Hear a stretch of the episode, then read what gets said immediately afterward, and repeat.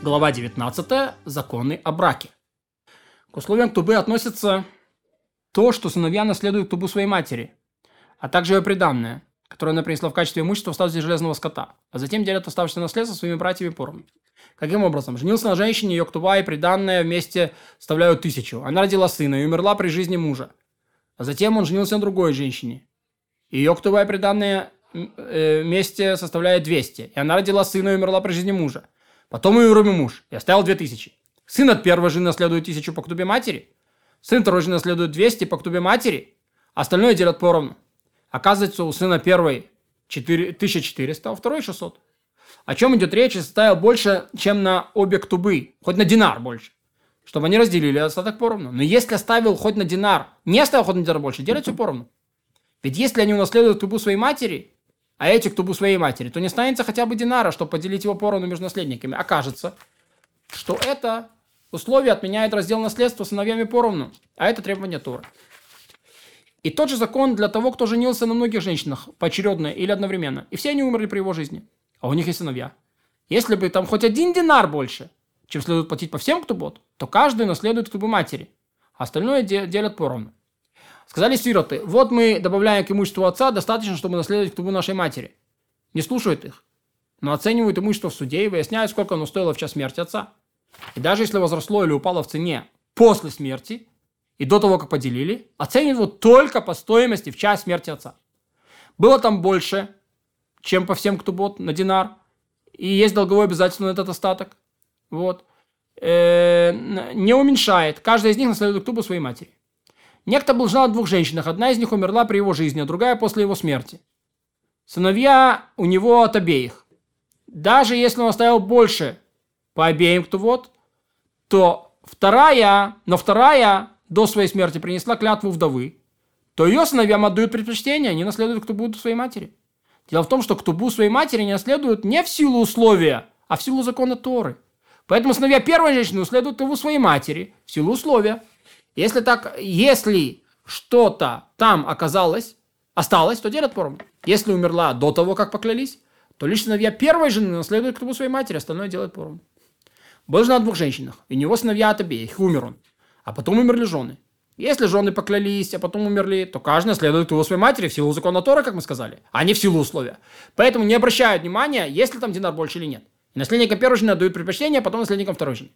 А если не поклялись, то сыновья делят поровну. И нет там наследования ктубы, ведь у вдовы нет ктубы, пока она не поклянется.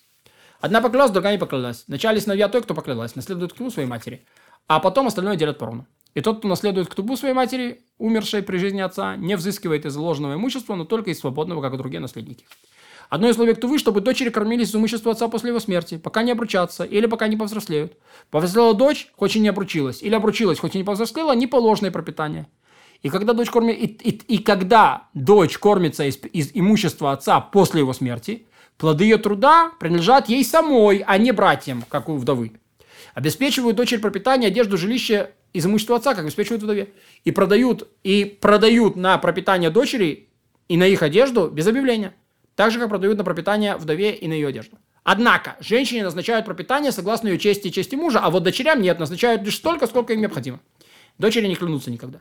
Сыновья не, следуют, не наследуют к тубу своей матери, а дочери не кормятся согласно этим условиям, пока не предъявят к тубу своей матери. Но если нет тубы, не положено им ничего, ведь она могла простить свою ктубу, а если не в обычае у них писать ктубу, то положено, как мы уже объясняли. Все согласно этим условиям.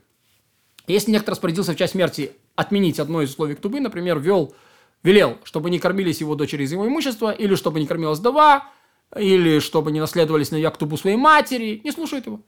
Подарил все имущество другим, поскольку дарение совершается на смертном одре, приобретает юридическую силу только после смерти, как будет разъяснено. И это дарение и требования к имуществу согласно этим условиям начинают действовать одновременно. Поэтому и вдова, и дочери кормятся из его имущества, а с следует к своей матери, которая умерла при жизни мужа. Дочь, отвергшей брак, так же, как остальные дочери. Окей? Вот. Что значит отвергший брак? Это значит к малолетней девочке-сироте, которая выдали замуж братья или мать, и когда девочка становится взрослой, она может отвергнуть брак. Вот тут у нее родилась дочь. Вот, то это тоже полагается. Но дочери жены, взятые ливератным браком, дочери второй, дочери обрученной, дочери изнасилованной, не полагается пропитание после смерти отца по этому условию. Но при жизни отец обязан кормить их всех, как обязан при жизни кормить остальных своих сыновей и дочерей. Да, потому что эти все запрещенные. Вторая, она вторая запрещенная, изнасилованная, все эти, они запрещены. Тот обручился с девушкой, получавшей пропитание от братьев, обязан кормить ее с момента обручения, а не с момента захода в хупу. Почему? Поскольку после обручения полагается пропитание от братьев, и она еще не взрослая, чтобы прокормить себя. Но малолетний или подросток. Ведь не захочет человек, чтобы та, с которой он обручился, разорилась, позорилась и попрошайничала. Вышла дочь замуж или отвергла брак, или развелась, или овдовела. Пусть даже она ожидает для вероятного брака. Поскольку она вернулась в отчий дом, еще не повзрослела, она кормится из имущества отца, пока не повзрослеет или не обручится. Некто умер, остался сыновей и дочерей. Сыновья наследуют все имущество и кормят дочерей, пока те не повзрослеют или не обручатся.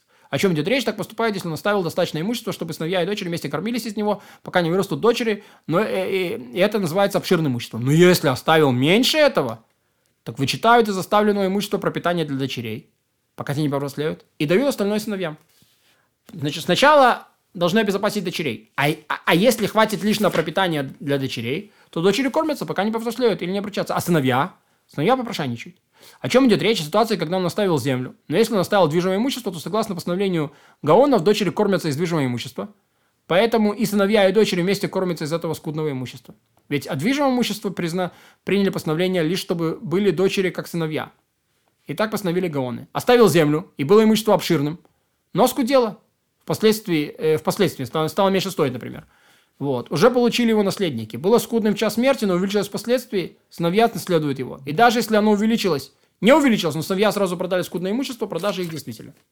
А было имущество обширным, но был на нем долг. Или же говорил, договорился человек с женой, что будет кормить ее дочь. Ни долг, ни пропитание для дочери жены не делают имущество скудным.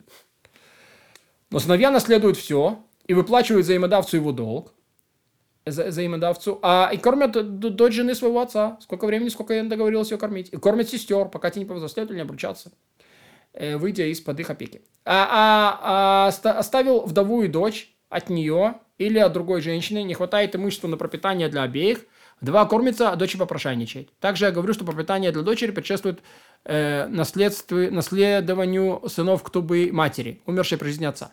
Хотя и то, и другое относится к условиям ктубы. И уж если пропитание для дочери предпочтительнее наследование по закону Торы, то и подавно пропитание для дочери предпочтительно наследование ктубы. Ведь последнее всего лишь через суд. Условия суда. Если некто умер, оставил взрослых малолетних дочерей не оставил сына, не говорят, что малолетние дочери кормятся, пока не вырастут. А потом поделят все поровну, но сразу все делят поровну.